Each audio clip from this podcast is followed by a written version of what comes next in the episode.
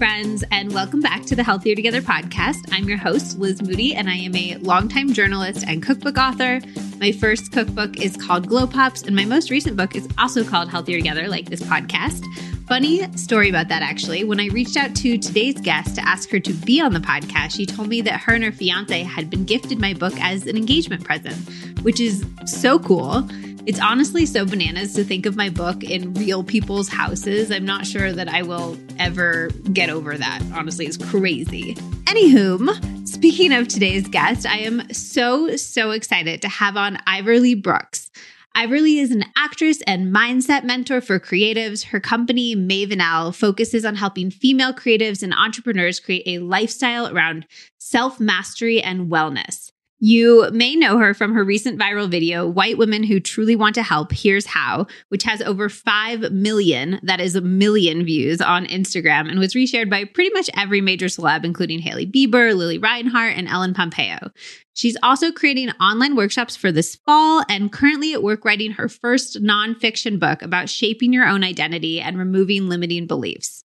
This is very much an episode about figuring out the person who you actually want to be and overcoming the blockages and taking the right steps to actually become that person.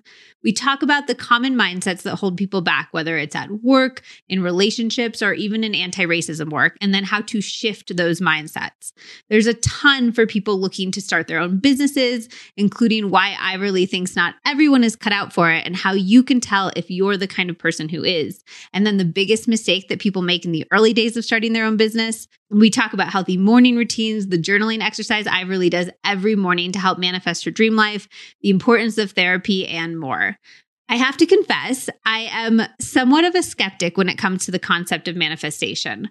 But the way that Ivirlei talks about it really changed things for me. It's more about becoming really clear about what you want and then taking a hard look at yourself and the stories that are holding you back. It's less woo woo and more like deep identity and psychology work. And it is so worth doing because we only get one life. This episode will help you live it to your absolute fullest. Because this is healthier together, I also got Ivirlei to tell me her secret to building deep, meaningful friendships. I got her to spill some really fun celeb gossip. Shout out to Drake, who I'm sure is listening to this. And then we got really real about sex, including how she developed her incredible sexual self confidence and why she thinks that that's so important, both as a woman woman and as an entrepreneur.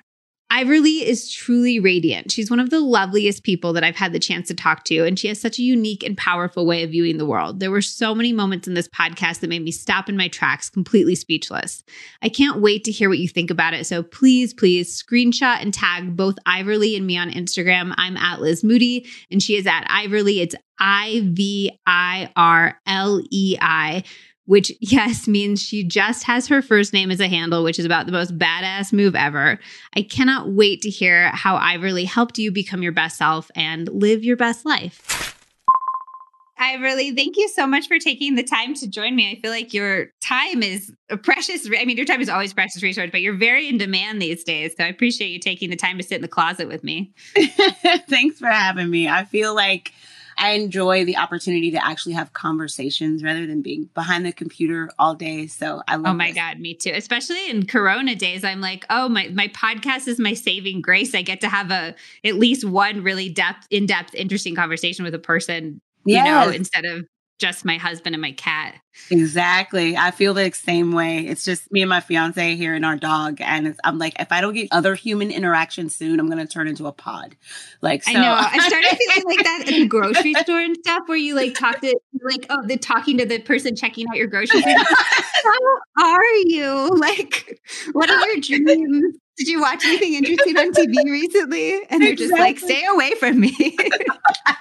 it's terrible. It's true. You need human interaction. Like, I'm not that person because I'm afraid someone's going to cough on me. But my fiance, he will be like, man, so much choices for bread in here. And I'm like, will you stop talking to strangers just to have that? You know what I mean? But he's he needs it more than I do. You know what I mean? He struggled with the social part more than me. I can go into a cave if I need to. Are you an introvert? Not really. I guess I could say I'm a little bit of both because I need space to be by myself because of the work kind of work that I do. I'm always giving and I'm always like taking in. So I'm, I need to cut it off at some point and kind of just pour into myself. And so sometimes I'm very introverted. I'm like, I don't want any of this. I actually don't even want the dog. Like, everybody go. mm. And then there's other times where I'm like, I thrive off of energy from others. So I'm a little bit of both, I would say. I call myself, I'm the same. I call myself an extroverted introvert because I still think I get most of my energy from like I love being out, but I still need the revival energy of being yeah. at home by myself. Do you do anything specifically to sort of recharge? Well, it just depends on the moment and depends on what's going. But during quarantine, I got really into plants. I've never cared about plants. And I've like, you know, I'll take a succulent or something, right? But my mom has always had a green thumb my whole life. And I just adored how she just, you know, had this thriving plant collection. And I never cared. And I'm like, in quarantine, I don't know what happened, but I became obsessed and I started watching every YouTube video about particular types of plant and what they need. And I've gotten like specialized fertilizer and like I've changed into this new person who my fiance doesn't recognize. and that for real, it's real deal, girl. It's a jungle in our living room now. I love that. Yeah, I talk to them every day. I like, you know, just check. You talk to them? Mm-hmm. Oh my God. Yeah, it's been kind of a bonding experience for me and my mom on FaceTime because she's like, let me see the bottom of that leaf. And I'm like, what's wrong with her? Like, you know, it's become like a. I love really, that. Yeah. But I mean, that's just been during quarantine. Overall, when it comes to having to recharge, I always meditate, always. What kind do you do? Guided. I can never do it alone. I'll be thinking of like Ren and Stimpy in my head if I try to do it quietly by myself. I don't think I've thought of Ren and Stimpy in a decade. see, see, that's what I'm saying. so, so I always do guidance. Do you do like Headspace or one of the apps? Yes, um, I use a couple different ones, but to be honest, I will sometimes record my own and yeah, I'll record my own. Sometimes I listen to them on the way to sleep, like so they can get, get into my subconscious for the next day. But I'm sound it like it has an effect on me, just like with music, with anything else. Whenever I put on something calming, it immediately calms me down. So mm. that's probably why I use guided meditations.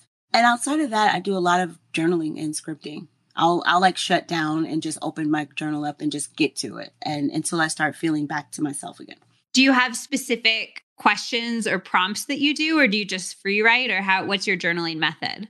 Well, scripting is a little bit different from journaling for me. So with journaling, I just write it out. I don't care. I can just, I'll be writing sentences and then start drawing a dang picture. Like, you know what I mean? Like, I don't care. I just let it out.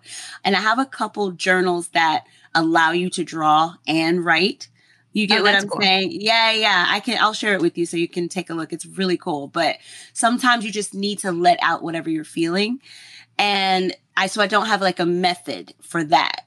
But with scripting, it's totally different because it's more of a manifestation exercise. So it's like, it's, it's more structured, but I don't really need journal prompts unless there's a new issue that I'm dealing with that I haven't dealt with before that I'm trying to figure out. So Okay, wait. So I need, I've never heard of scripting. You're going to find out and probably judge me in this podcast, but I'm no. very much a manifestation novice. Like I, I believe in mm. going after your dreams, but I've mm-hmm. never explored doing it in that way. So what is scripting? It's really simple. It's not, people make it sound more complicated than it is. So scripting is just writing out what you are wanting to manifest as if it already is and doing it repeatedly over and over and over and over.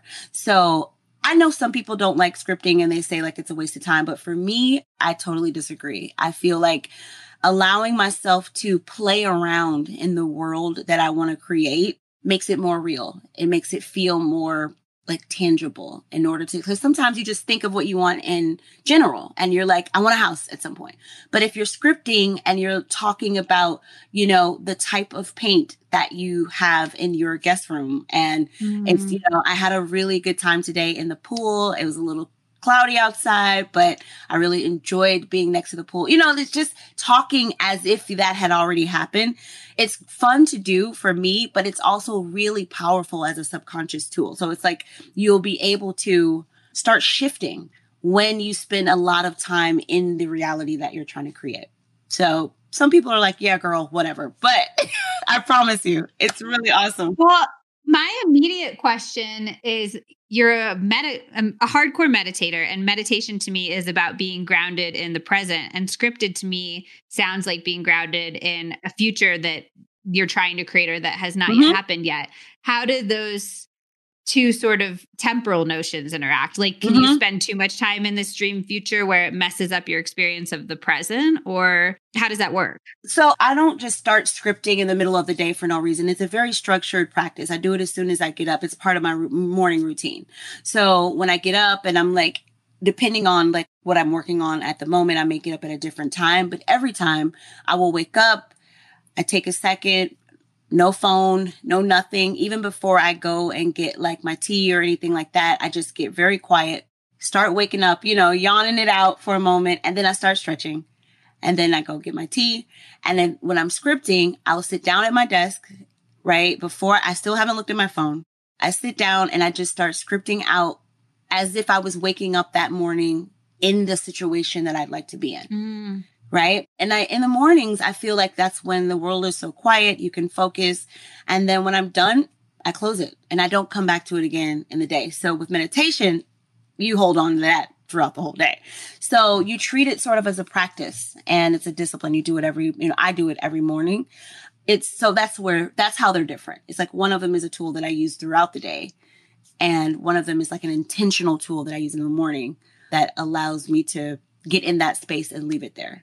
I love that. Yeah. I love morning routines too. I do a morning routine series where I'll just have past guests or people that I'm really interested in come on and walk us through all the details of their morning and evening routines. So we'll have to have you back to talk about all of that because I think morning and mm-hmm. evening routines are so, so fascinating. Can you give us an example of something that you've scripted that's happened?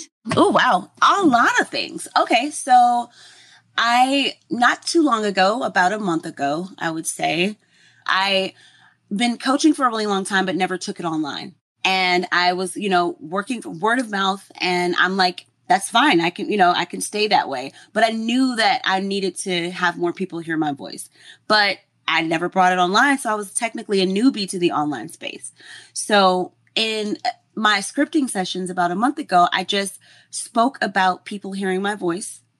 And I spoke about having a community of creatives and you know, creative women that were, you know, empowered and, you know, looked to me as a source because I've been doing it for so long, but just with people that I knew, with the clients that I knew. So I would be scripting about creating really genuine relationships and having an audience of people that were very honest and that were very um, open to having real dialogue. And at the time, I had I would say my company had about maybe 200 followers and I had about 11,000. And as of today, I'm at 106 and that was about a yeah about a week a week ago. Wow. yeah, and my company's at about 11,000 and that literally was like within the span of 4 days. So it's just an example of I have been writing about having a a, a voice in in an audience for over a year. So that's wow. probably yeah, that's probably the best example. But I got plenty, girl. All right, well, maybe we'll get into more, but let's let's roll back a little bit. Okay. I like to start sort of at the beginning, and you've lived from what I can tell, like a pretty incredible life. You at one point owned your own fashion magazine. Oh my God, girl. Yes. It has been a winding road. I think a lot of creatives have that story though, that where Yeah, for sure. They have a gift or something, you know, something that they are passionate about, but it keeps like manifesting in different ways. It's like, you know, you were singing jingles at a restaurant when really you needed, you know what I mean? It's kind of like you end up on all these different, eh, you know, um, paths to get to where you're supposed to be. And I used to feel very insecure about that. Like, oh my God, I've done so many things. And, you know, as I got older, I was like, I didn't have it. Like my fiance has had a very clear path from high school to now. Like, you know, and I'm, I wasn't one of those people. So yeah, there's been so many different iterations of what I do. I did have a fashion magazine when I lived in Atlanta and I was, this is around the MySpace time. And I've always been very, um, techie. Like I've always loved to like, you know, try to learn code and like I was really into that. And I decided that I wanted to create a magazine for women. And I was like, okay, but I wanted to be, you know, I wanted to be like a community, which there it is. I've always wanted community.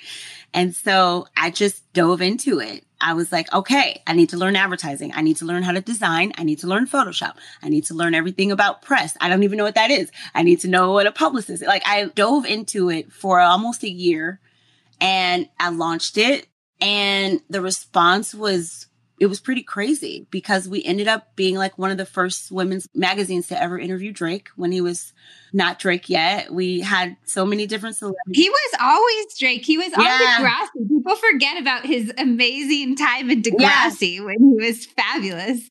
Yeah, but see, the thing is, when he went over into becoming an artist, it was he was brand new. He hadn't even yeah. gotten a, a co-sign from Lil Wayne yet. So when I met him, um, and so there were a lot of other people who I really respected who, you know, agreed to do interviews. Like brands were sending us product. Like it was just amazing to me that I had this magazine, but obviously it wasn't what I was meant to do.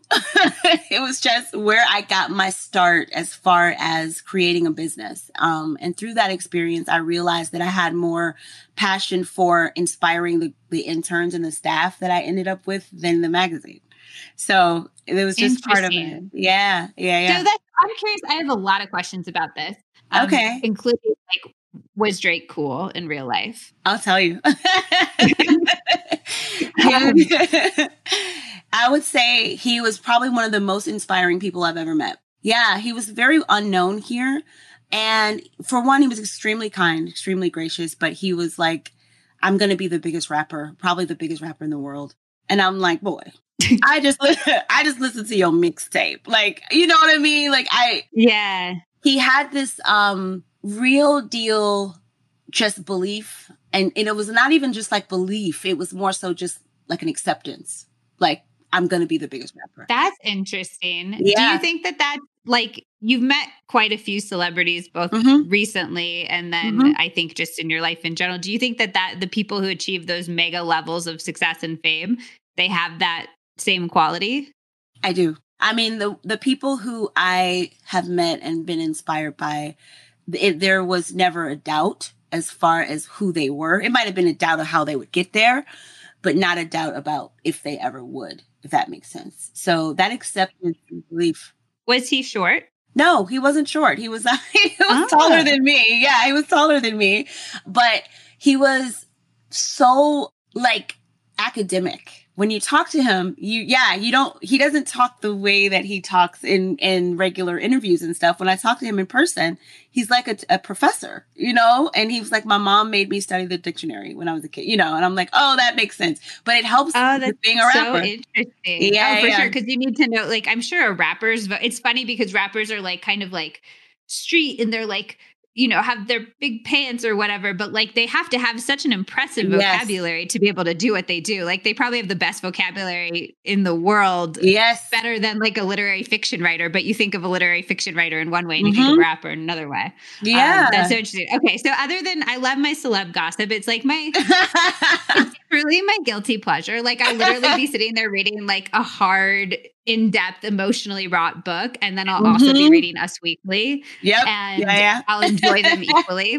Mm-hmm. One of my recipes was in Us Weekly last week. And mm. I was trying to explain to my dad why that was the most exciting thing that has ever happened in my career. And he just like could not comprehend it. Like he just did, he's never under, he's just like celebrities are normal people. They go to the bathroom, and I'm like, no, dad, it's so different. You don't get it. you don't get it. This is Us Weekly. but outside of that, I'm curious, were yeah. you always like, when you were a kid, a lot of people are like, oh, I'd love to start a fashion magazine, or I'd, but they don't know where to start or how to start or have the self belief to start. Were you, when you were a kid, were you like ambitious? Did you grow up with parents saying, you can do whatever you want? How did you get that mindset in the first place?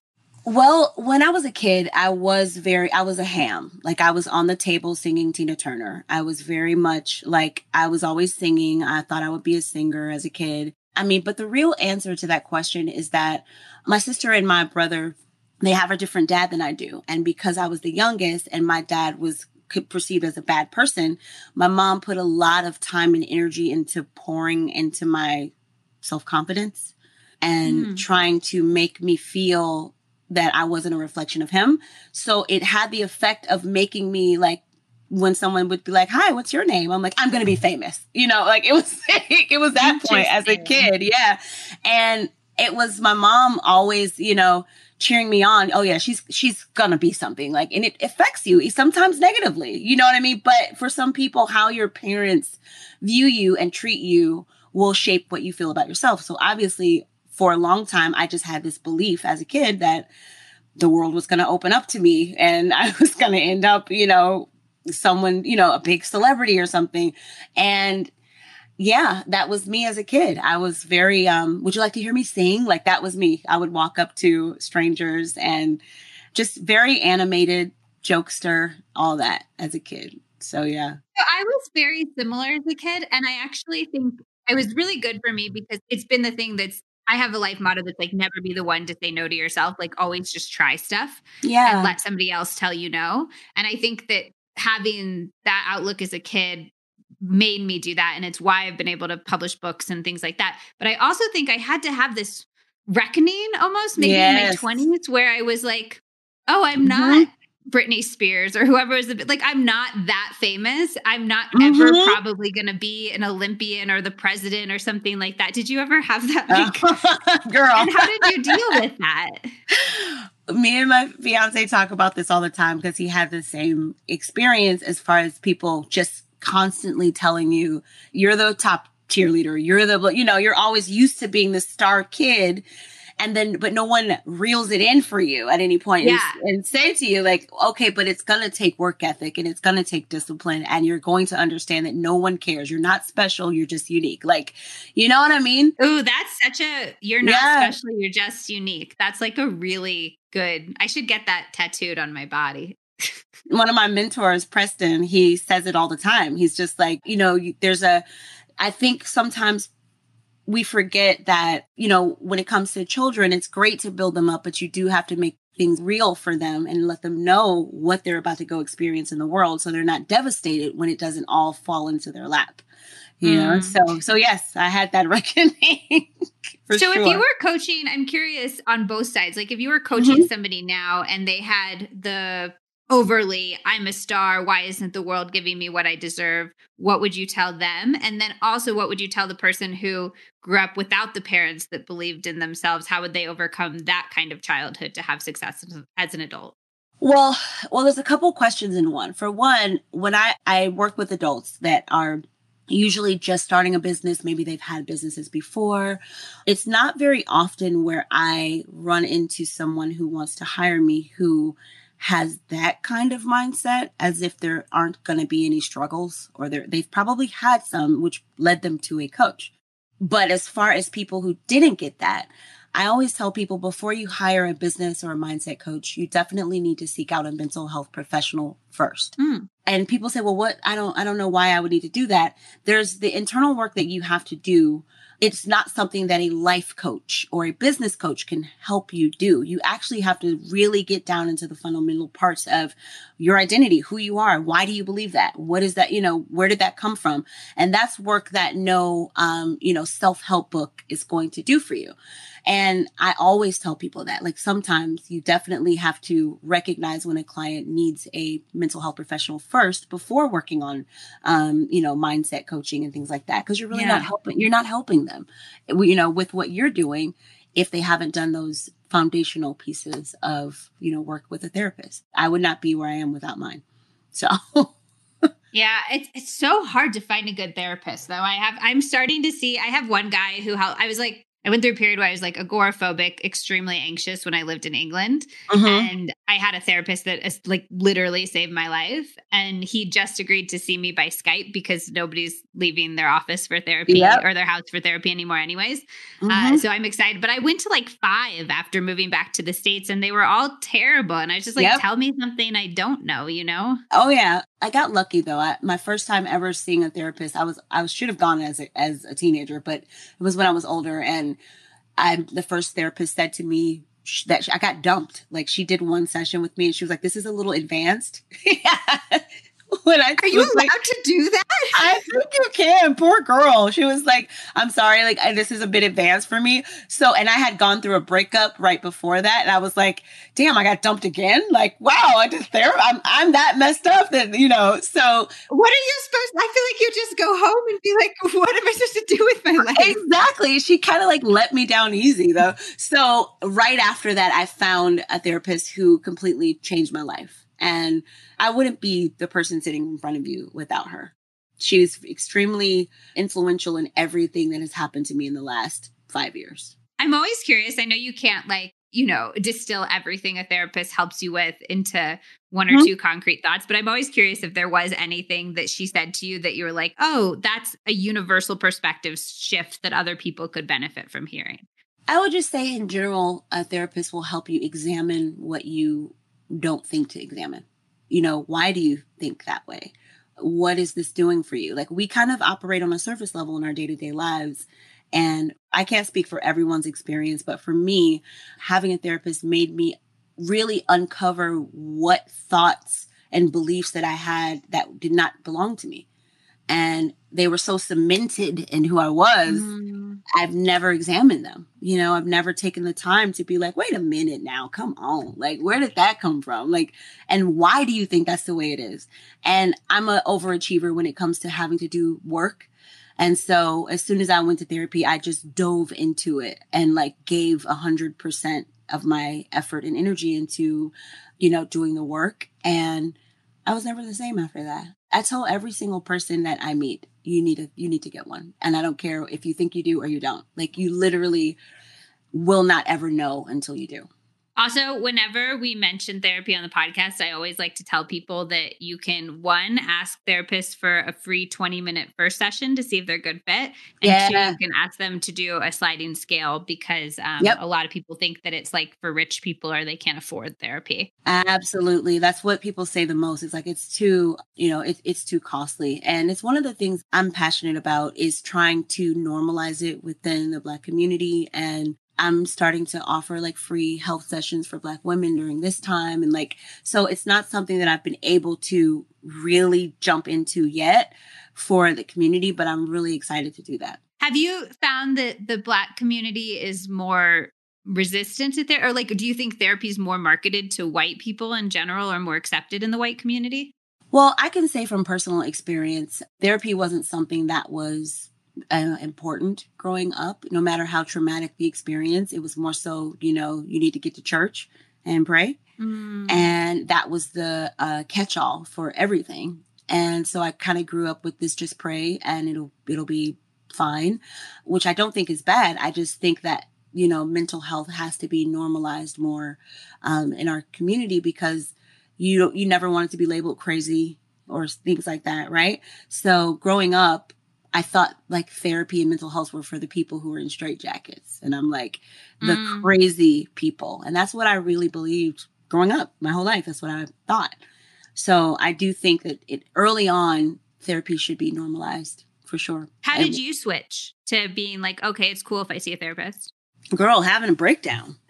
like it was not like I was like, I'm like, well, I was in a straight jacket, so I was like, the therapist is for me. I was strapped down. No, seriously. seriously, no, all jokes aside, I had no other choice. Like I was having a real breakdown where I wasn't in control of myself, my mind. I had just hit a breaking point. And I got to a place where I was like, I need help here. I know that I need help here. And instead of, you know, thank God, turning to any substances or anything, I called my mom. I was like, Mom, can you fly here, please? And she was like, I can't right now, but you need to see someone and you need to do it now. And that day forward, I was like, if I want to continue living, if I want to continue having you know, the life that I see for myself. If I want to have a healthy relationship one day, I've got to just surrender my sense of control over everything and know that I'm not doing this right. I'm doing this in a way that is, you know, abusive to myself, my ways of thinking, you know, all those things need to change. And so I kind of came to the situation just like, listen, I'll do whatever. Like, tell me what's going on. And so that's how I, I kind of came crawling and like help, you know? And so that's how I ended up making the switch because I knew what I was doing before wasn't enough, you know? Hmm. What is your relationship with mental health now? Like, do you struggle with anxiety or depression or any of those types of things? Now I don't. I'm very blessed to be in a relationship where we are very open about the the waves and tides of what we're going through. Both of us really value our relationship with our therapist as well as our couples therapist. So I feel supported. I've, you know, definitely held on to the tools that I was given, you know, throughout the work of having a therapist. And I'm very vocal. I'm very in tune with what I'm feeling. Like during this whole period in the last few weeks, I knew I was like, oh no, I can't do this by myself. Like, you know, this whole process of becoming very visible very quickly I knew better. I was like, uh uh-uh, uh girl, we're doing day to day now. Forget weekly, forget two weeks. we're doing day to day because I kind of look after it just like as a natural, you know, reaction to day to day. I look after my mental health like I would anything else. Oh, that's interesting. You're sort of like waking up, attuning to it, and kind of, I guess, nipping things in the bud before yes. they would get extreme. Yes, exactly. For me, I mean this this is because I'm a coach and I work with people all day. I take in a lot of energies and I have to be completely present for people throughout the day and not just in a, you know, hey, how are you kind of way, but more so helping them get into really deep personal stuff a lot of times.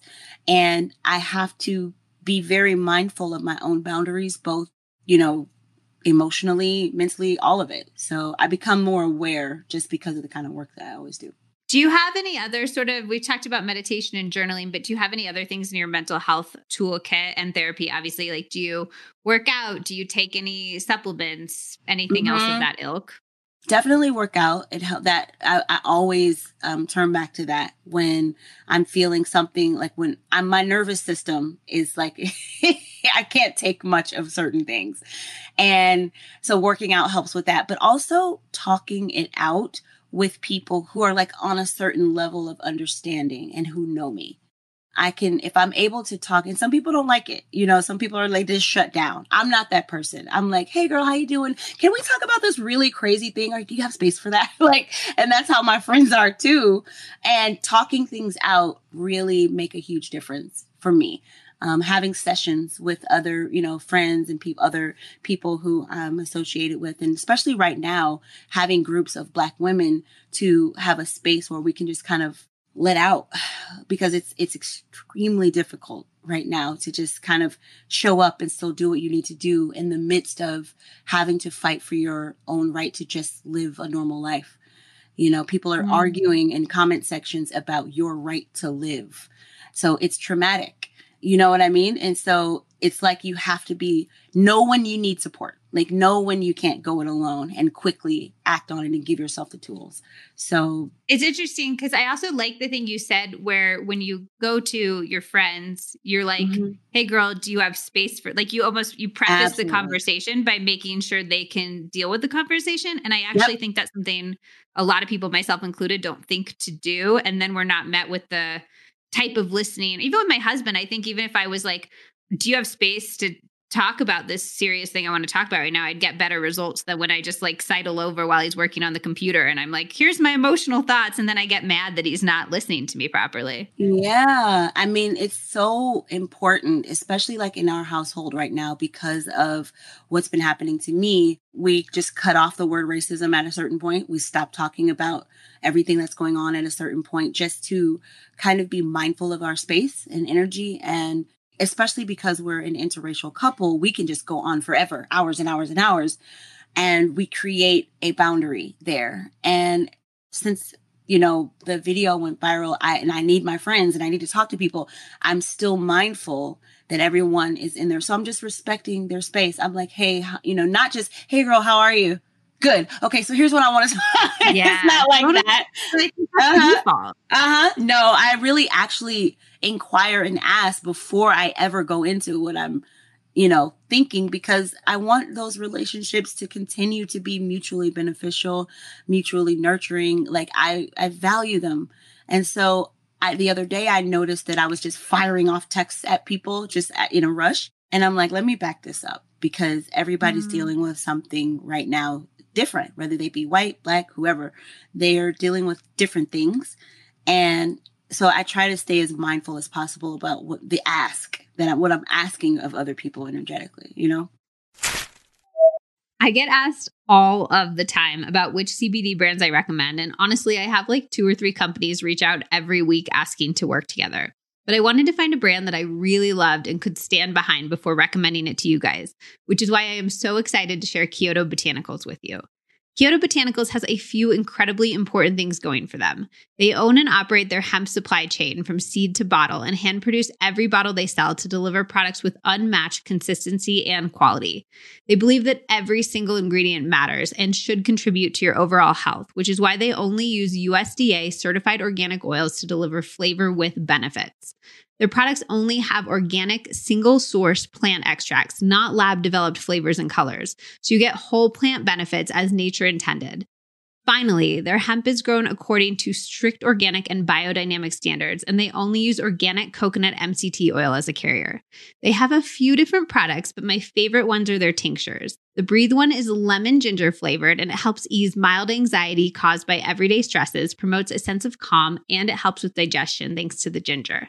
The warmth one has cinnamon and turmeric to help manage inflammation caused by an active day and to help reduce exercise induced inflammation. Finally, the restful one is minty and it helps to promote relaxation and support healthy sleep patterns. My personal favorite way to take the tincture is to put a few drops under my tongue and let it sit for about 30 seconds before swallowing. That way, the most active compounds get straight into your body. They always have free shipping, which I love, and then you can get a whopping 25% off your order by visiting kyotobotanicals.com and using the code healthier together, like the name of this podcast.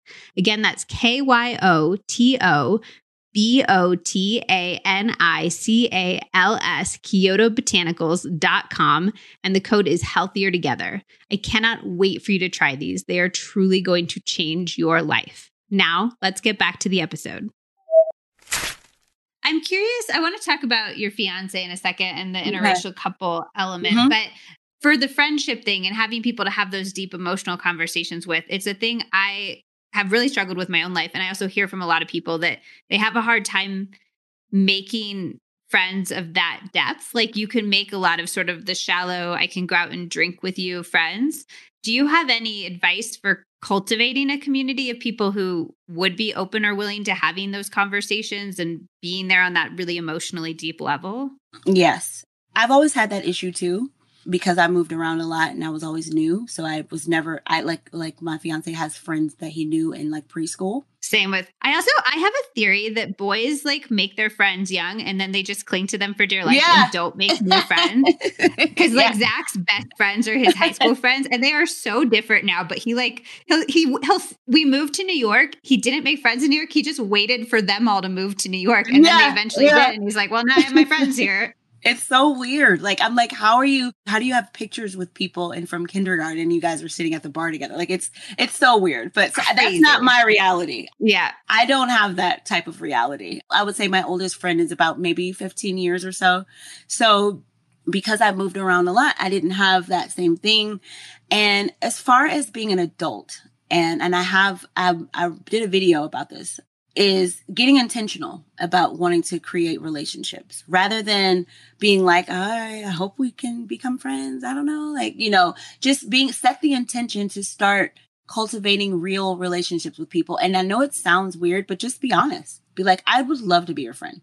Like, if a person feels awkward about that, or, you know, usually anytime I've ever done that, they're like, I do too. I've never really had a problem with it, but I think just making your intentions clear and not looking at it for what you can gain from being a friend, just kind of looking at it like, you know, what can we both gain? Or do, you know, is this, nurturing for both of us. I got dumped by a friend one time and it was probably the best experience I've ever had because I needed it. She was like, I just think we need to part ways. She was like, wow. we're not in a space where we are able to really show up for each other. And I think maybe another time in our lives we would be friends. but. Wow. Yeah. And I mean, of course, at the time, I just, you know, was the victim, like, oh my gosh, she dumped me, you know. But it was, we, maybe four years later, we're, today we're like this. That's such a badass move. She's a badass, but her name's Juliet. She doesn't care if I tell the story, but I needed that because my idea, I didn't value friendship. I remember one time a mentor told me, you pick friends with less judgment than you pick fruit at the store. Like you just pick people. You make me laugh. Let's be friends. Like I just kind of just grabbed on to people without really taking the time to be intentional about it. And as I got older, I started to become very intentional about relationships. And that's how I, now I feel good about the friendships that I have because I'm open to making new ones all the time. But I make sure that I, I pour into the ones that I have, you know, rather than just being like, whatever, I don't make friends. You know what I mean? I just value it more now.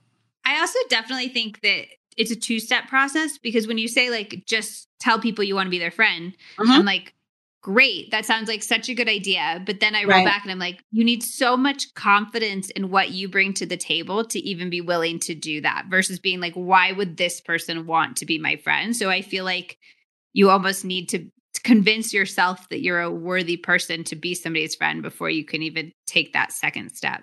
Well, it goes a lot deeper than that too, because you have to believe you're a worthy person to even accept genuine friendship. You know what I mean? Yeah. It's like you will be the person who doesn't show up when you say you're going to show up. You will be the friend that flakes on people every time because, yeah, you know, those have to do with beliefs about who you are and what you are. For me, that was part of it. It's like when I got intentional about being a good friend and making sure that I was, you know, pouring into my friendships, it included going, you know, talking and going places when I may have changed my mind about it, but showing up when I say I'm going to for the people and not just relying on them to always show up. Like be there for me when I need you, but I'm not going to do that. So I think it's just about intentionality, to be honest. You know, it's just like with any other relationship, it takes work. You have to maintain friendships. It's like maintenance on the ones that you have. Well, and I think really that's one of my best relationship things I've learned too is putting out what you want to get back. Like instead of sitting around and being mm-hmm. like, I wish my husband complimented me more, or like I wished for the longest time that I had the friends that were really effusive about their love for each other. I'd listen to these like podcasts with this one friend group Sophia Bush and her friends. I don't know if mm-hmm. they're always like, I love you, girl. You got this. Like, they're just so mm-hmm. effusive. And I was like, oh, I want that. And then I realized I wasn't telling my friends how amazing they were. And I started doing that.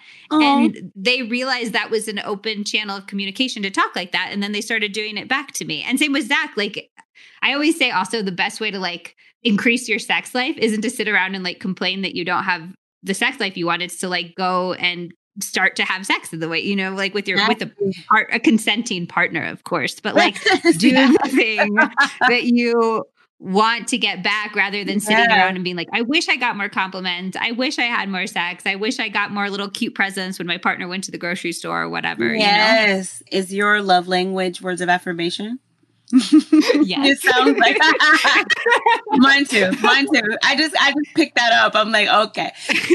I make people uncomfortable sometimes and I know it because I am very vocal about what I feel about someone's, you know, progress, ability to handle what they're going through.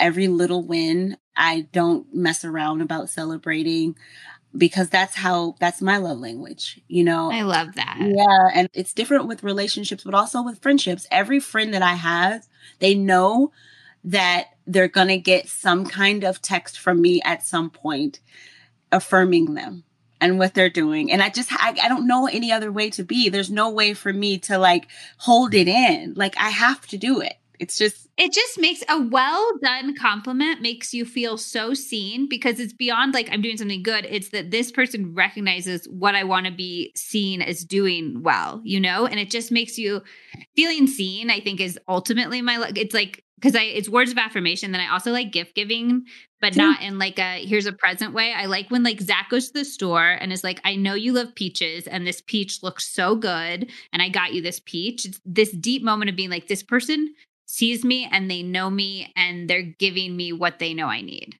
Yes, it makes me a little emotional just because I think about how I think everybody just wants to be seen in that way. Like being um words of affirmation to me is just another way of just saying like I see you.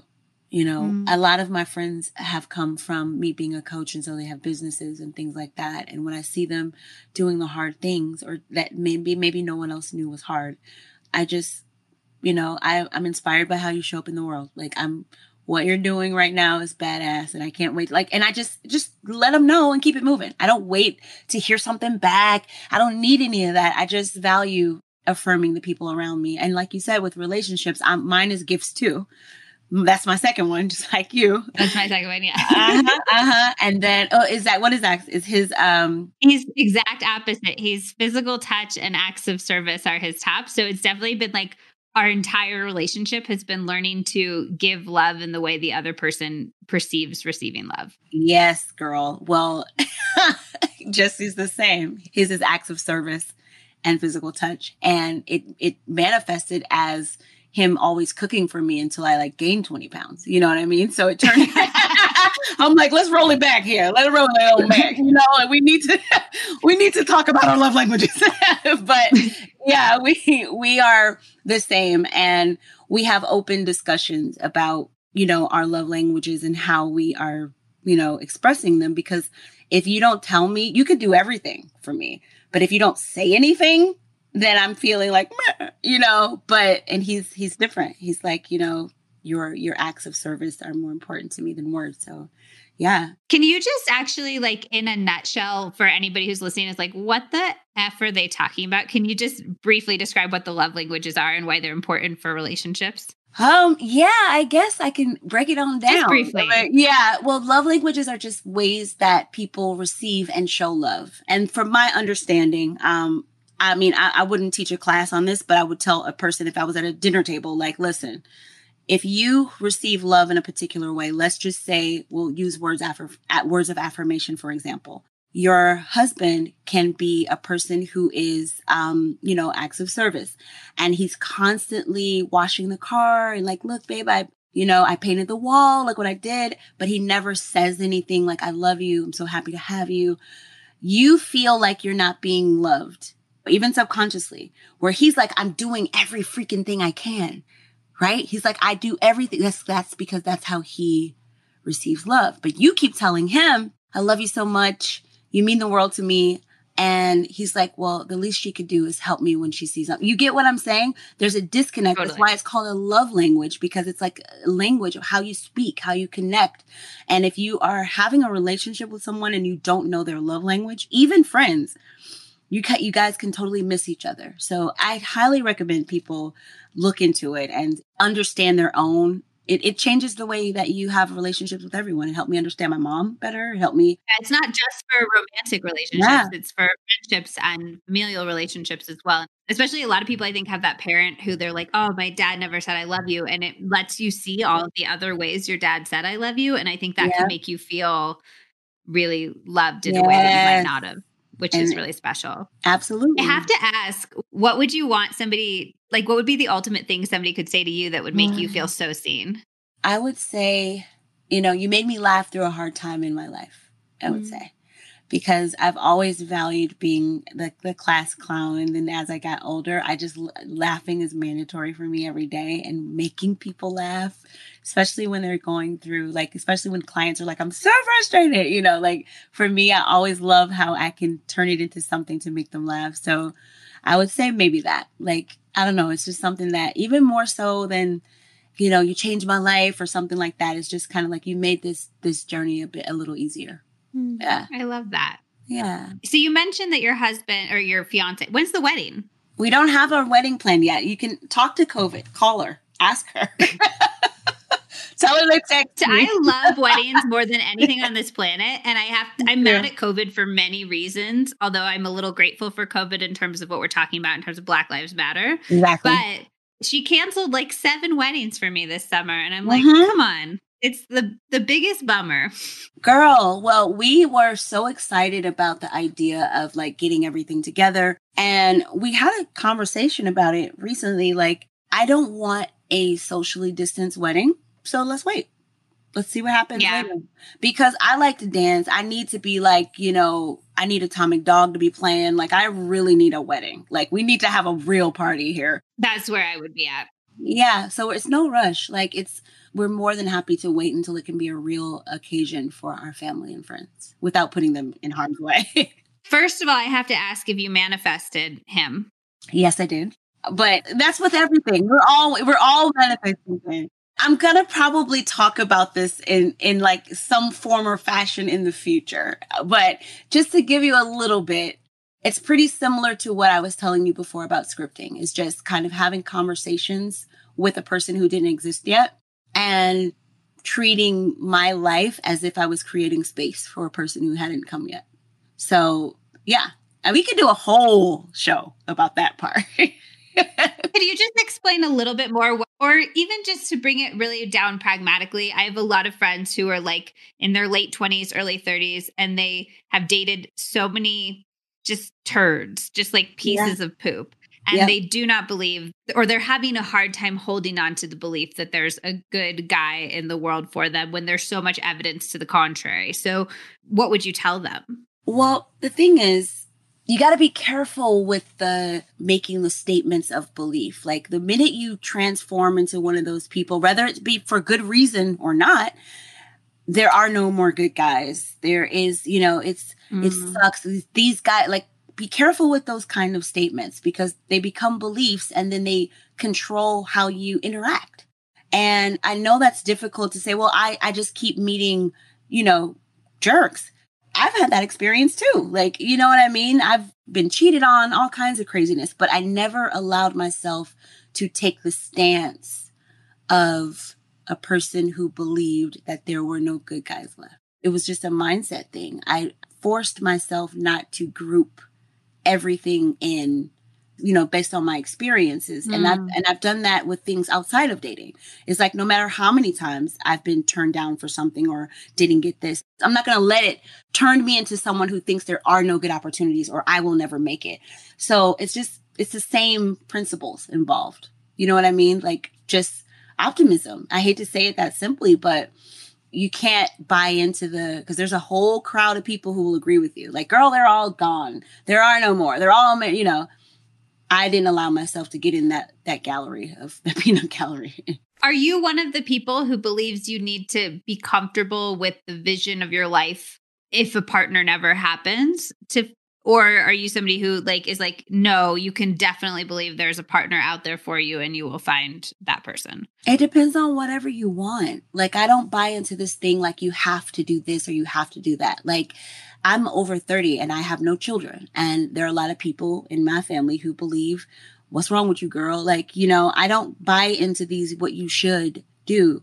Um, i have a, a guy friend he's about to turn 60 he's never been married and he's he travels the world and he's just like mm. it's just never been for me. I know my mom wanted that for me. And it's not because he's like a playboy or something. He's just you know and he's himself you know? I don't believe in these you should kinds of things. I don't think you should have to be with you know a person who looks like this or does this. Like we live here one time. You just gotta really go after what makes you feel whole. And that might change. That could be different next year it's nobody's, you know, no one can stop you from, you know, doing what it is that you really feel in your heart to be true for you, you know? Well, and I think it's just hard sometimes to zero in on that because we are just we're fed so many narratives of like this is oh, what yeah. life looks like from movies and from books and from our family and i think it can be hard to be like this is what life could look like to even know that there are other options for what your life could look like i think is is a hard thing. Yes how I do mean, you visualize something that you never had an image for you know? Exactly i mean it's not easy at all. I, I fall you know victim to societal pressures you know at times we all do. That's that's where we were as children we learn what we should be doing. And so it's hard to kind of just individuate and just be you know be comfortable being your own your own person because it's so deeply ingrained in us what we should be. You know if you are you should be a good girl so that means you should not be speaking out about something or because you're black you shouldn't be with someone who's of another race. If, and it's different for everybody. So there's the societal ones and then there's like the generational ones. Like there's so many things that we've been given and i saw a quote the other day that said traditions are just guilt trips from dead people or something like that. You know what I mean? It's like, yeah, it's kind of like you, you have to examine all of your beliefs and all of the things that you think you have to do and decide, did I come up with that? Or because some of the things that were given to you are great. Some of the things that were passed down to you are amazing. You know, they, they make you who you are. But the ones that make you feel as if you can't be fully expressed, like for instance, someone who is, you know, gay or bisexual or things like that, like it's the society that we live in, but it's also sometimes generational that makes you think that you're wrong for that.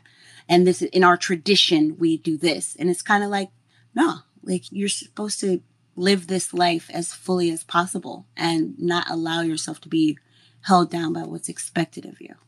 You know? Mm.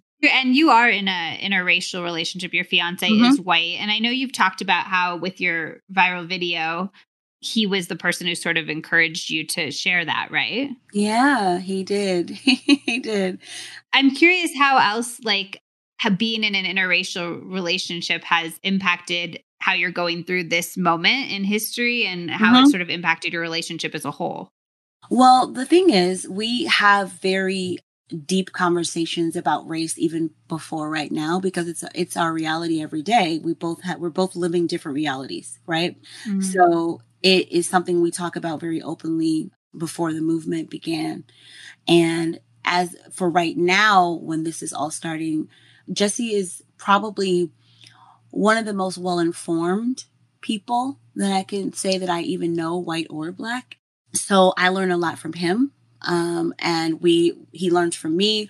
We have open discussions a lot, but because I went viral for a video talking directly to white people, he has been able to help me understand some of the the DMs that I get that the long paragraphs because at the end of the day even though I can relate and talk to someone and understand their experience, I will never embody and understand what it is to be white, just like no one white will know what it is to be black. So he has really been helpful to me as far as understanding what it means to deconstruct your, you know, mindset around white supremacy as a white person and him doing the personal, you know, work of understanding how he contributed his in his life, you know, unknowingly to racism. Those are things that a white person has to go through on a journey that I can't, I wouldn't be able to relate to. You know what I mean?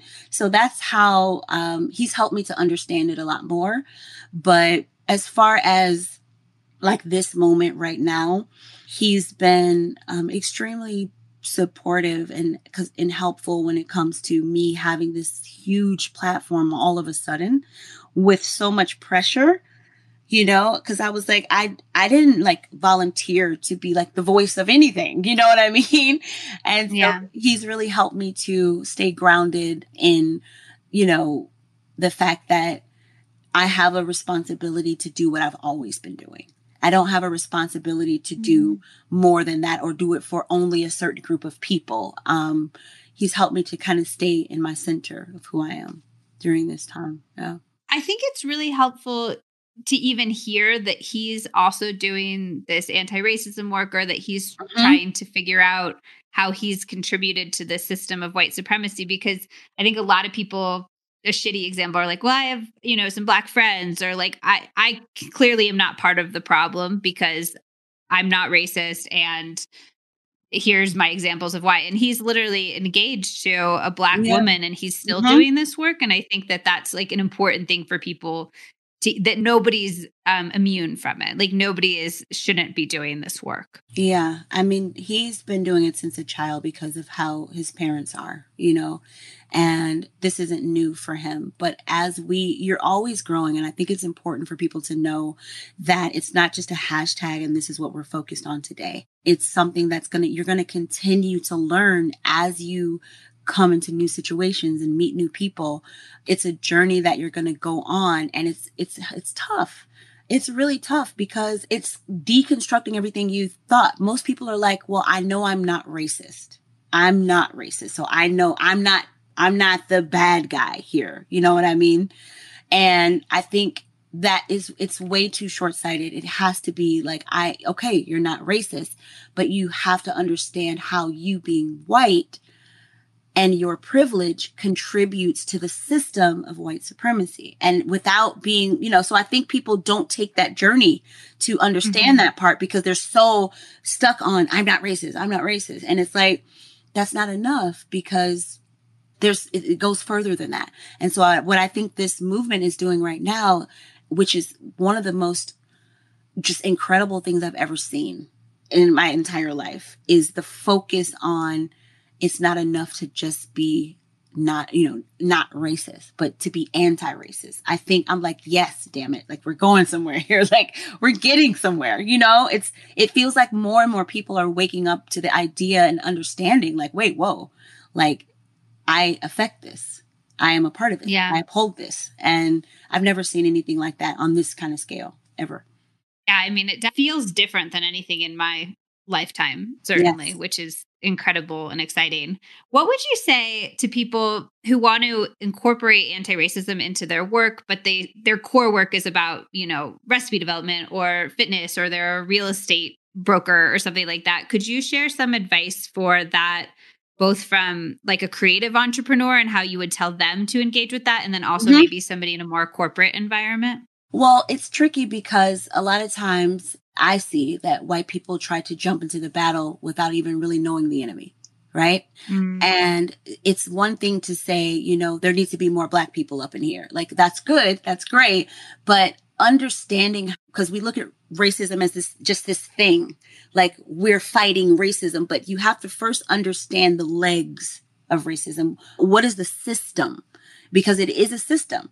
So i was i always tell people before trying to lead first be led first understand what you're fighting you know understand what this is um the bigger picture before be trying to say, you know, I'm an ally and this is the work that I do. Do you even understand how white supremacy works? Do you understand, you know, how it manifests in different ways in different industries? And, you know, so I don't think it's um, bad for people to speak up. And I don't think it's bad for people to, you know, get involved in activism and donate and get involved locally with organizations and do everything they can. But the real work is turning inward first and coming face to face with your own whiteness and understanding it and getting to a place where you can see it for what it is and as it pertains to how this country is built, how this country works. And uh, when I really gave it some thought, because I've I've gotten thousands of DMs, thousands of DMs from people and from what I can see, a lot of times people are like, my family's racist and I, I'm having trouble talking to them, or I'm, I'm, you know, I don't know how to make any change. What can I do? And so I'm in the middle of just creating a workshop called um, Intentional Activism. And it's a space to kind of deconstruct before trying to build for white people. so, because I think it's deeper than just, you know, I believe in Black Lives Matter and I'm going to go with that. It's like you you got to have the tools to fight to fight the war, you know. Well, I think I totally agree with everything you're saying. I think the thing I run into is like I'm doing the um the journaling book uh Me and White Supremacy mm-hmm. and I'll do a journaling prompt in there like I can always find a hair salon that knows how to handle my hair or um, mm-hmm. all of my kids' books had characters that looked like me, and I'll be like, "Holy shit, that's true!" And then oh, I'll get pissed off and frustrated, and I'll uh-huh. want to do something with that pissed offness and frustration. I think the instinct to act comes from, or like, I watched the Thirteenth a really long time ago, but I've had a lot of friends who watched it recently and are like, this is a huge problem, you know, mm-hmm. like, and mm-hmm. it's clearly a huge problem. And I think that everybody wants to do the education, but it feels like such a crazy problem that it instigates this need to act and that's where that comes from you know yeah, and yeah, then sit back and say like well black people are being enslaved by the prison system mm-hmm. but i'm mm-hmm. going to read some more books so i can understand the problem better it doesn't feel like enough you know you're just like ah Yeah, no, they coincide. Like you are able to still, you know, take action as an activist while because obviously there are things happening right now. Right. But so I think they cuz remember the learning process is lifelong. You're never going to stop. So you have to allow them to coexist and being conscious that they are coexisting. You're constantly going, you know, learning. You're gonna stumble. You're gonna say the wrong thing. You're gonna, you know, have an idea about something and be like, wait, that's white supremacy. Why why am I even like you're you're not gonna just get it in a week and all of a sudden you're, you know, it's all solved. It really is a journey that you're gonna mess up. You you're gonna get better at understanding things around you.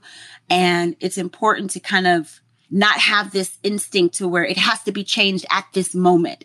Me, I have to be changed at this moment. That has to be changed at this moment. You always want to do something daily that helps the causes that are you know that are set right now for the like right now we're we're learning about so many you know black people who aren't talked about on the news who lost their lives who it's not the main news story. And so now that they're you know there's more information coming out people are taking action and calling, you know, their local offices and making sure that they donate and, and educating themselves on what happened. And so there's something, always something you can do. I say just do one thing daily if you can to just make sure this is a daily practice, but also make sure that you're learning every day and make sure that you're taking time to do that inner work because I hear people say, well, anti-racism isn't, you know, personal development work. And I'm like, oh, be, be careful with that because you're definitely developing as you do the work. So that's how I feel about it. I've seen a lot of people say that, you know, don't look at it as personal development. And I'm like, mm-hmm.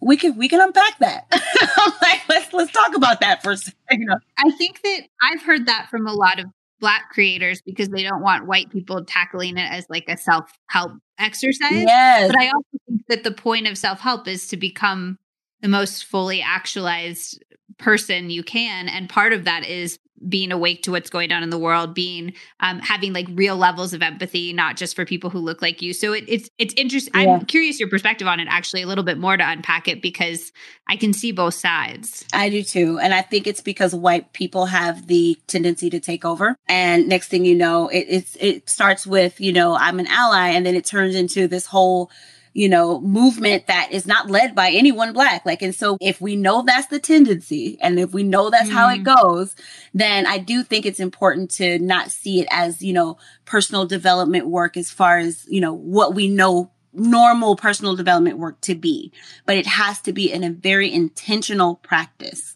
And so it is personal development, but it's important to make that distinction. You know what I mean? Yeah, that makes a ton of sense. Yeah. I am curious because you coach you know, creative entrepreneurs, for somebody like me, how, I think a lot of people are struggling how to navigate like putting out content or doing their jobs in a way that feels actively anti-racist and sensitive to the moment, but also mm-hmm.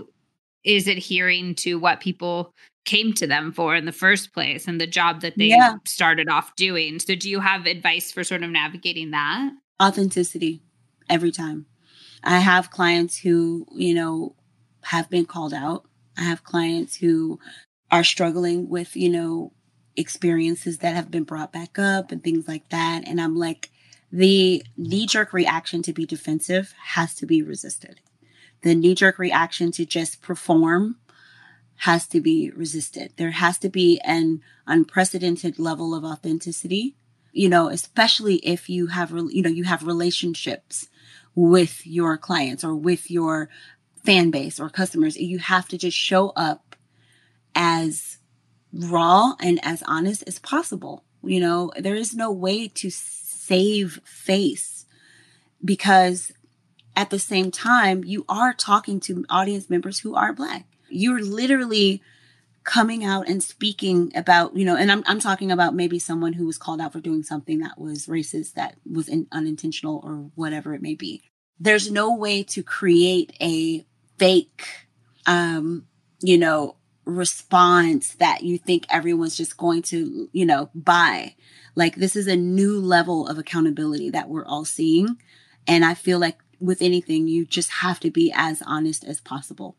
And not be afraid to, you know, make mistakes. You're going to lose audience members. You're going to lose people who don't think you're handling it the right way. There's no way to navigate that and still keep everybody happy.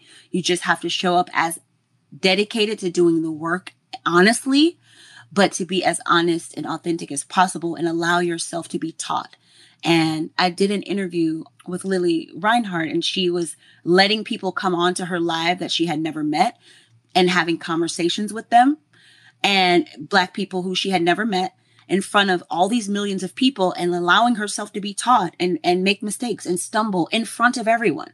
And I loved to see that because I'm like, it's gonna it's ugly. It's gonna be. You're gonna you're gonna stumble. You know what i mean? There's no there's no way to still look super cool when you're having to publicly go through a phase of an awakening. There's no way to look cool you know doing it. Just look, like public puberty. honest. yeah exactly. Anti-racism like, puberty. We're yeah, all in anti-racism puberty right that's now. a really good way of putting it. It's um i mean people respect honesty they respect authenticity. You, if you are like, I don't know what I'm doing, I am learning it day by day. I respect that more than saying like, you know, I'm I'm gonna sh- you know show up with a bunch of black people with me, or you know, which just performing, girl, doing the most, you know. Just yeah, I respect honesty. What about on like a like? Is it insensitive if I post recipes? Still, is it insensitive to do your job in a certain amount of ways as you would have before this movement happened? I would say I think it depends on how you've shown up for your audience and your relationship. It's different for I, I know everyone wants a blanket answer for that.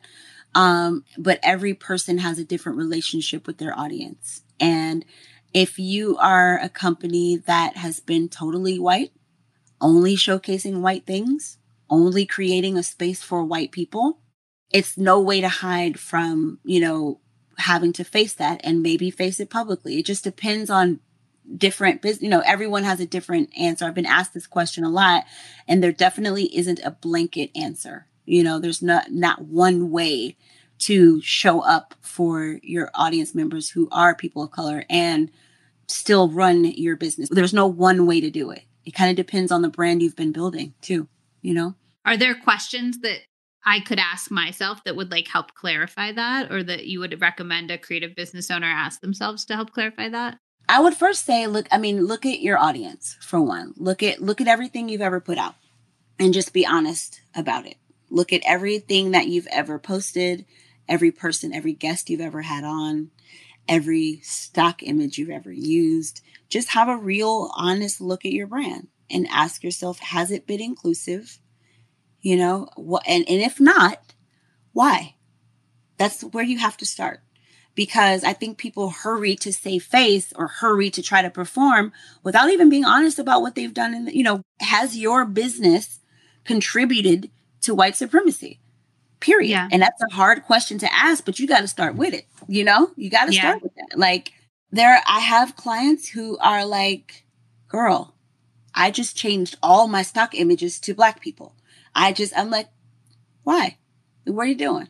You know what I mean? Mm-hmm. It's like the rush to try to perform. It's it's just a knee jerk reaction, but honest look at what you've been doing as a brand, not just you, but I'm just saying business owners, an honest look at how you've been contributing to the problem has to come first. That's really the only kind of blanket answer that I can give to all business owners. You know what I mean? Yeah, that's a really good advice. Or that's, yeah. that's really good advice.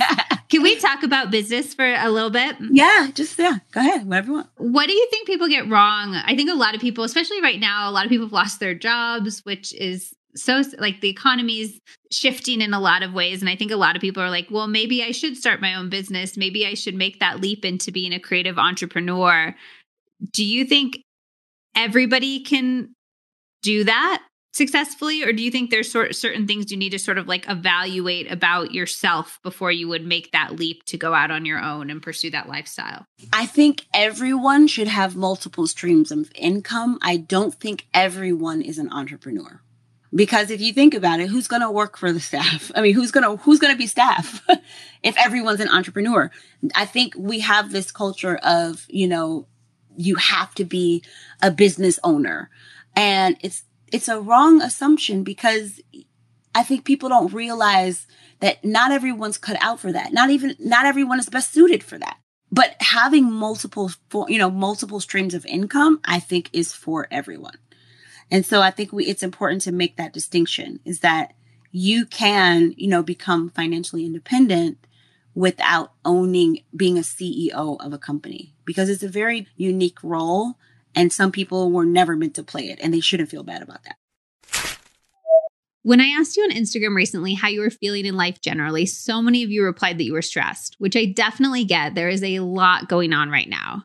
I wanted to take the time to share a few of my favorite stress relieving supplements with you. I love Garden of Life's whole food magnesium chelate, which is non GMO, vegan, gluten free, organic, all the good stuff.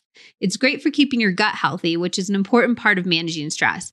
But magnesium also just melts away tension in the body. Seriously, try sipping a glass and you will notice a huge difference. The Garden of Life one comes in raspberry, lemon, and orange, and the orange tastes like a creamsicle, which is crazy and so delicious. Garden of Life also makes my favorite, favorite, favorite probiotic, the Mood Plus one, which is the one that comes in a purple bottle. It's a great general probiotic. It's great for supporting your gut health, which again is so important for stress management. And it's also great for supporting your immune system, but it has specific strains selected to help with anxiety, in addition to ashwagandha, which has a ton of studies to back up its stress relieving properties.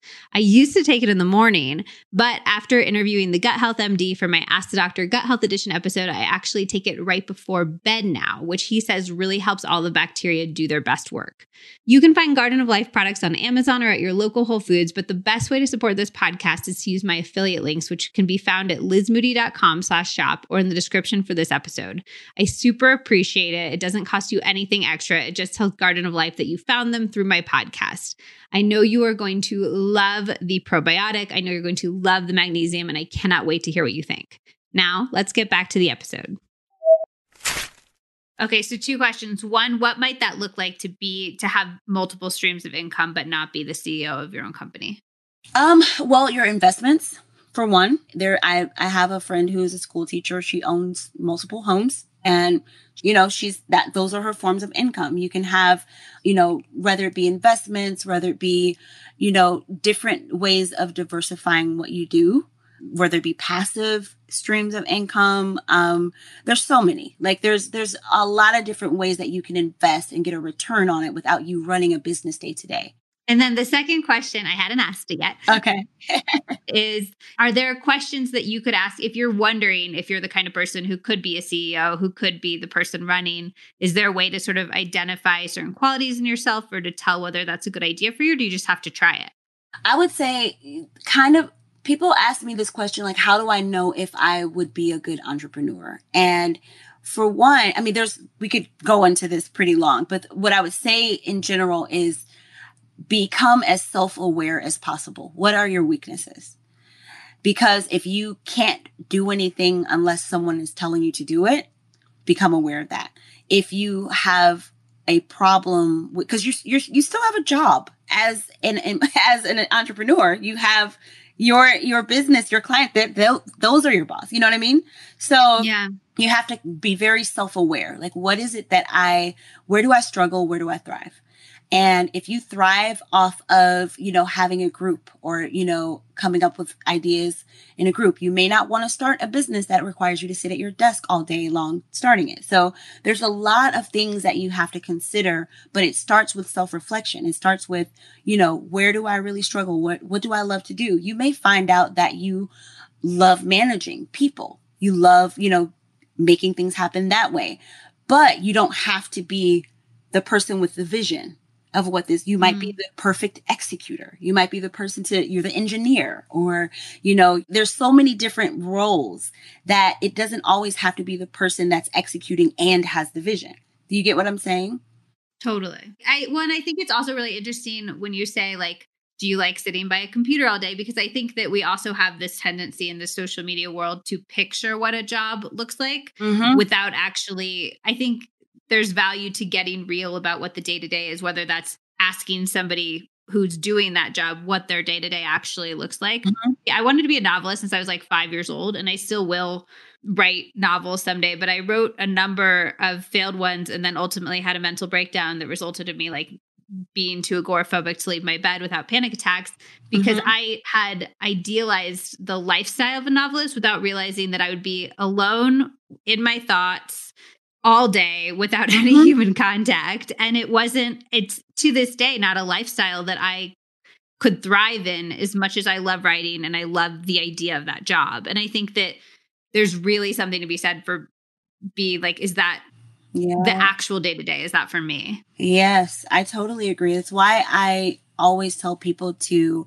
as early as possible. I have nieces who are, are who are young, and I tell them, you know, get mentorship, do internships, really get an mm. inside look at what it looks like to do what you think you want to do because it was the same with me with starting a magazine i thought it's just so cool i'm making something for women and but i never met any I never was around any. I was literally, you know, sitting at my desk and having really no human interaction unless it was my staff. So you really do have to find out whether it be from like shadowing or whatever it may be, what it really looks like. Cause it might, you might be like, oh no, heck no, I'm not doing that because it may be nothing like what you thought, you know? So let's say you do decide to like make the leap and start your own business. Is there something that people, you would say most people get wrong about doing that at the beginning? Well, the most basic thing is I think people automatically just say, okay, I need a logo and I need a great website. And then I'm going to start like they, they just kind of skim the surface without understanding if their personal brand, they don't start with the most important things that will create a brand, which is their voice and their messaging and their mission mm. and things like that. They just go straight to the colors. Girl, give me a cute, give me the cute look. Let me get moving so I can get this Instagram.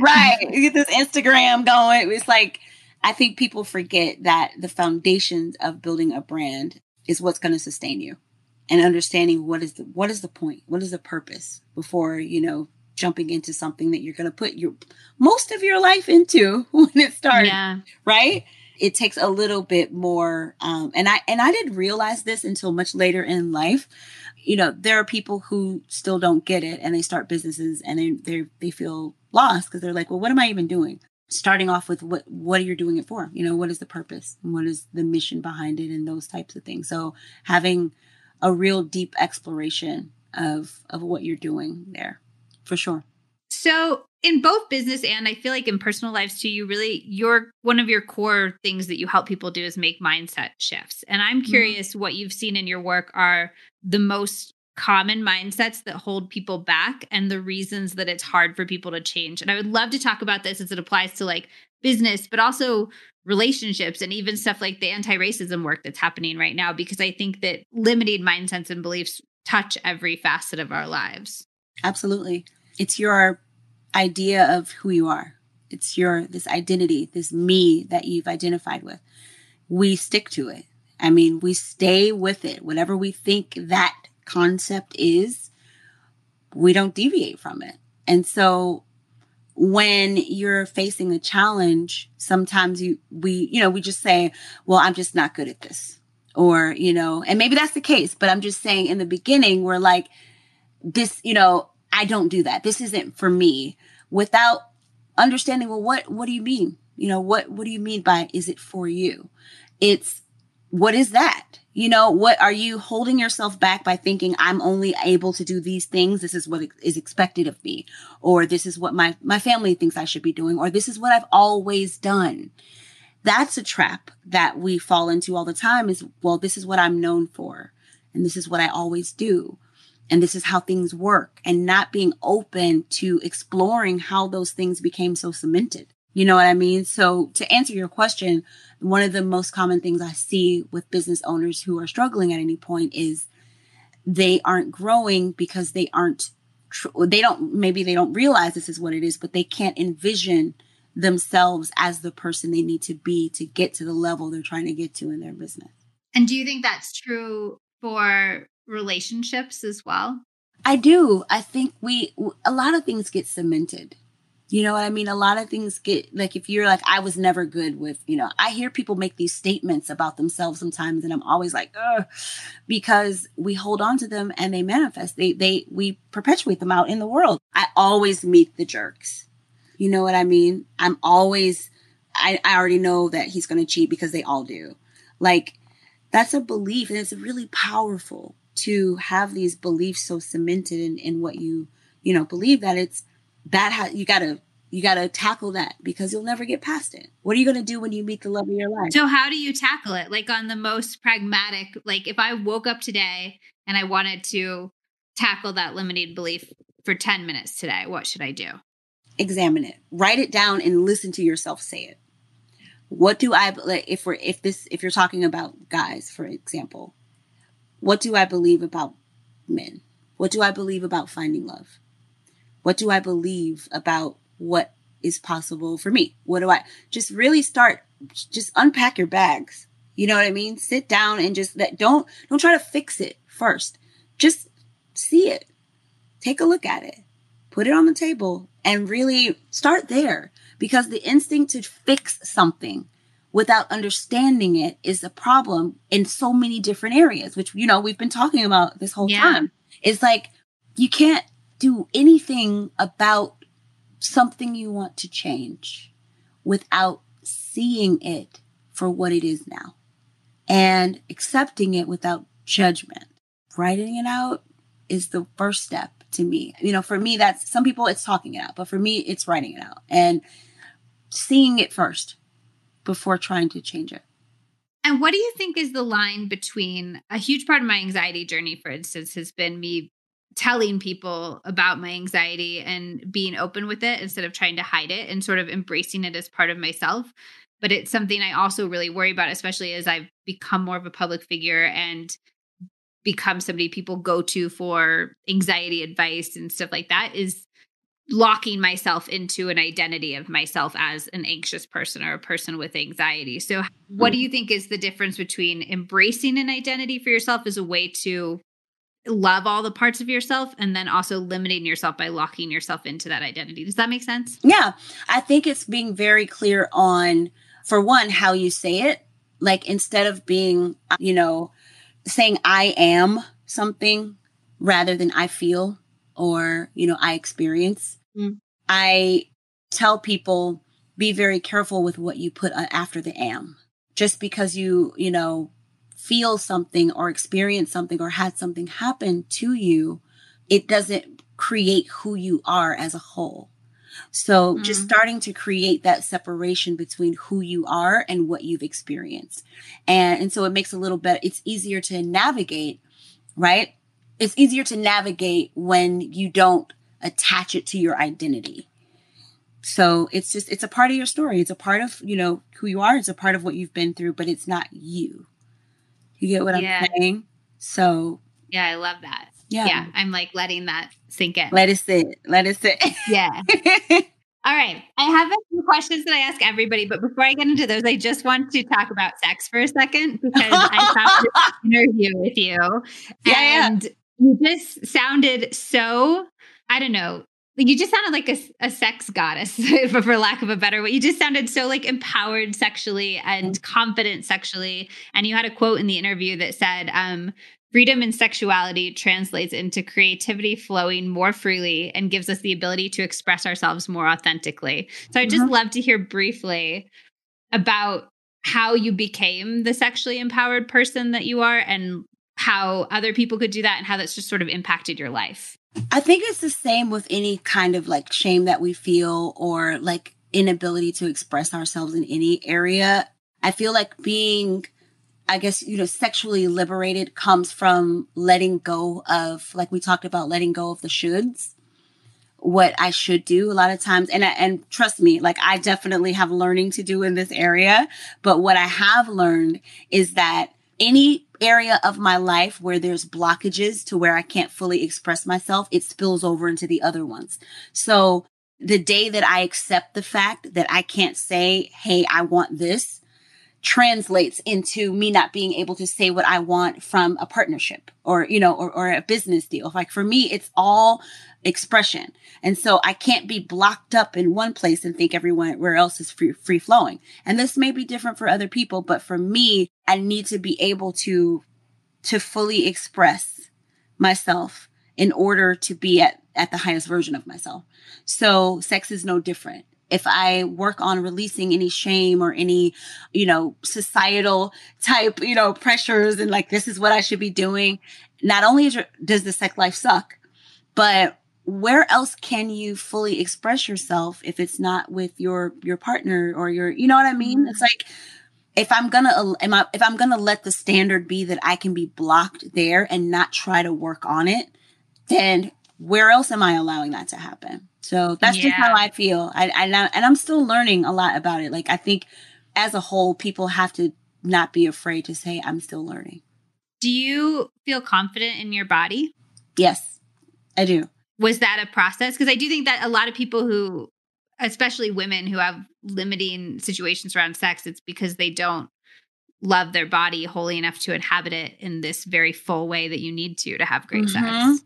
I do, and I, it's touchy. There, there's so many different issues around body image, and I mean, it, it, we could really go deep into it. But for me personally, I lost a lot of confidence when I gained a lot of weight because I've always, you know, looked at myself as someone who was really in shape, and it forced me to examine how much of my identity was attached to my physical appearance and like what I look. It forced me to, I didn't deal with it before. You know, I don't have children. I've never had any real body changes until I gained like 20 pounds and it was quick and then it was just going up and up and up and it was like i'm like what am i doing? You know what is happening to me right now?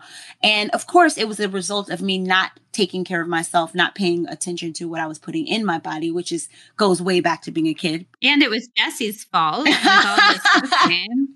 Well i was eating it i'll say that. But but the thing is it ended up being one of the most important parts of my journey as far as understanding what parts of my own, like I said, I'm still learning. What parts of my identity have I attached to things that if that thing crumbles, then my sense of myself crumbles. And I would have never thought of that or even experienced that had I not gone through it. And I know there's so many, I mean, this is just my own personal, you know, journey that I, I that I went through.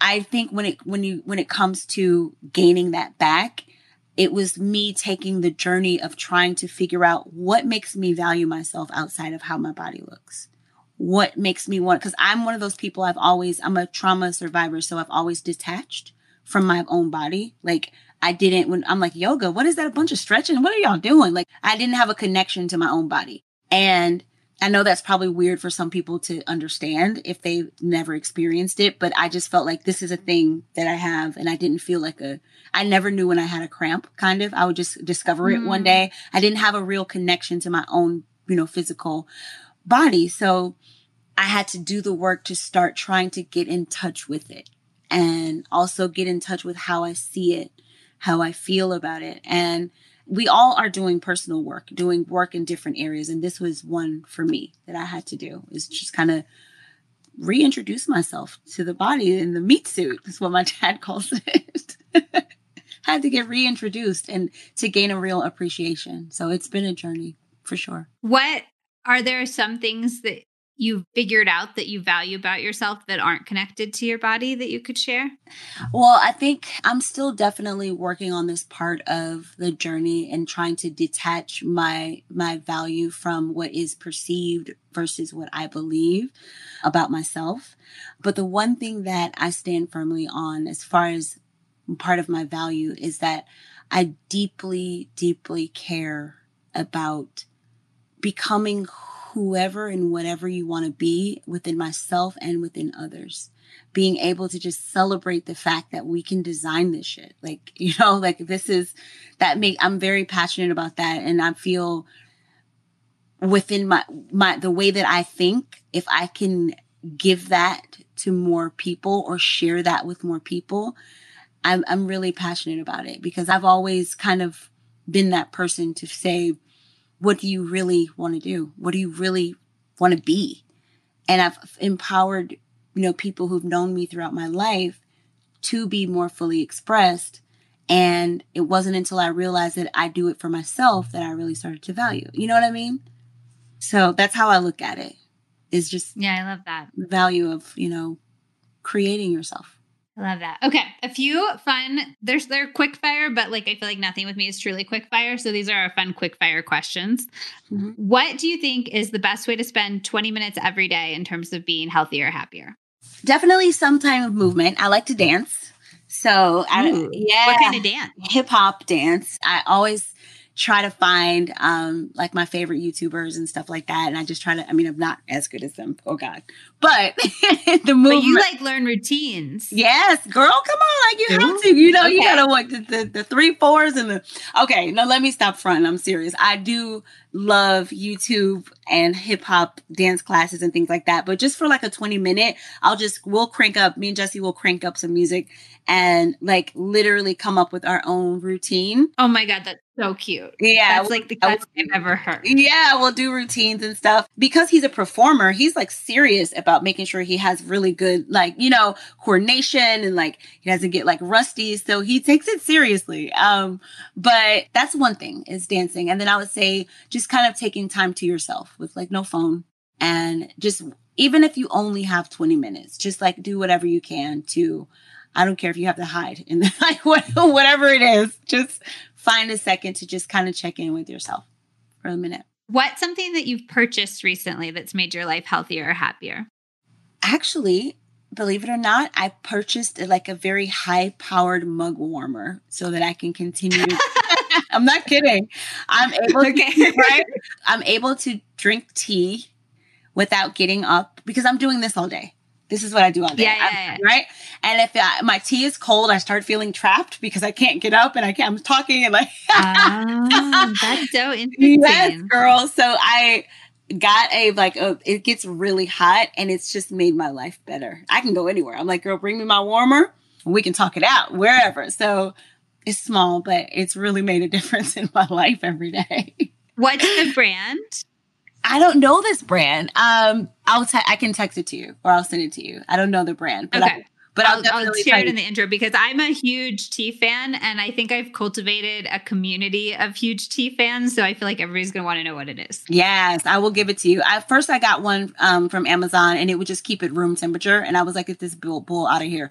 And then I got, and then I got this new one, and I'm like, "Girl, you can boil something on this thing. Like it's really, really something. So yeah, I'm uh, gonna give it to you. I just got it like a week ago and it's just been game changing. amazing. All right. Yeah. Have you ever been somewhere in the world where you're like, the people here really got it right in terms of living a good life, like a healthy, happy life?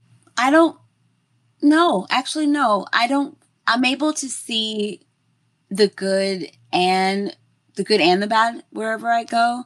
I know in Tulum, I felt like I could wake up here and just walk and go get coffee across the street, like, you know, and it felt very like, I just loved how I felt. But I don't think there's a place where I'm like, this is, this place is just like, they do it all right here. Like, cause I, being black, like you know you you when you go somewhere you're always aware of you know how they interact interact with people of color and how so mm. i've never been somewhere where i felt like they got it right because i i don't i haven't been anywhere where i feel like they have yet. So then that's in my experience. Do you feel successful and why or why not? I feel successful on a day-to-day basis because i haven't stopped. I haven't stopped going. I haven't stopped trying. And I may not have gotten to the goals that I want to get to yet, but I've been moving with integrity without a gap in that. And I, am proud of that. And I wake up still excited to go, still excited to do what I want to do. So I do feel very successful. I know my family's like, okay, girl, when, when's this gonna happen? You know, but for me personally, I do. I feel good about when I wake up in the morning. I feel good about what I'm doing, and that's my my personal definition of it. I love that. All right, last one. What is one big mistake that you've made? Maybe one that you've learned from the most, and then what's one thing you really got right? Ooh, okay So, oh man, one thing I've really just in life, right? Not like with dating or anything in the and- world. Woo! Okay, man. So many things I've gotten wrong. Okay, you know what? I'll say I used to be like a detective when I was dating. I would go like all up in their phone, all up in their emails, and I, I'm, this is just this is just real life, right? Yep. And I thought like, well, if you don't have nothing to hide, then I can do it. And then I, I prided myself on being like, ask Ivirlei, she's a detective, she'll find it, you know? And I didn't know or realize back back when I was that person that I was I was doing it all wrong. I was doing everything all wrong at that point. And then one thing I really got right is Wait, wait, what was wrong about that? Like for somebody who's listening, there's like, yeah, and they're and they're like, oh, that is, being a detective's cool. If they have something to hide, I should know about it. Blah blah blah. Like if they have that thought process, what was all wrong about that? Like love is is respecting the other person's boundaries in space. And i didn't believe that at the moment. And then also uh, just really focusing on what the motivation behind it is and what makes you want to do that rather than the act itself. So yeah girl i had to reframe all that for myself. But but for real like there's a reason behind every action there's a reason why we feel motivated to do certain things. And sometimes it's a result of things that happened really long ago. Like there's there's so much that could be causing it but paying more attention to why you feel the need to do it is most important. Um and then also if you truly do care about a person knowing that they have boundaries that are meant to be respected and cultivated by you and everybody else you know what i mean? So it was bad. It's usually bad every time so All right. And one thing you really got right. Uh, one thing I, I got right was allowing myself to be in a relationship and openly grow instead of acting like I was always right or had it together at all times. Just be learning how to be very vulnerable and surrendering to the idea that I'm not always correct. You know, it's not always like, well, this is what I know and this is how it is. That's been a big hurdle for me in life. And I feel like I finally did get it right. The ability to do that. I love that. Well, there was so much wisdom in this episode, and I so appreciate you taking the time to share all of your thoughts. I definitely, as you probably saw from my facial expressions, had a lot of food for thought here. So thank you so much for taking the time to chat with us. Thank you for having me. This was so fun. This is like the most fun conversation I've had in a while. And I think that I definitely will talk to you more after this because this was a lot of fun. yeah, I'll just say publicly after what you said is I I want to be your friend. I think you're so cool and I Bet. just really enjoyed talking to you. Let's do it, girl. Let's do it. I'm down. I hope that you loved this episode with Ivirlei. I hope that you learned as much from her as I did. I really like just sat there after interviewing her and I was like, oh my gosh, I have so much to think about. Please screenshot the episode and tag both of us with your thoughts. We would love to continue the conversation. I'm at Liz Moody. She's at Ivirlei at I V I R L E I. And then if you love this episode, I would love if you would rate or review it on iTunes. We are so close to a thousand reviews, which is crazy. And I appreciate and read every single one. All right. Thank you guys so much for listening. I'll see you on the next episode.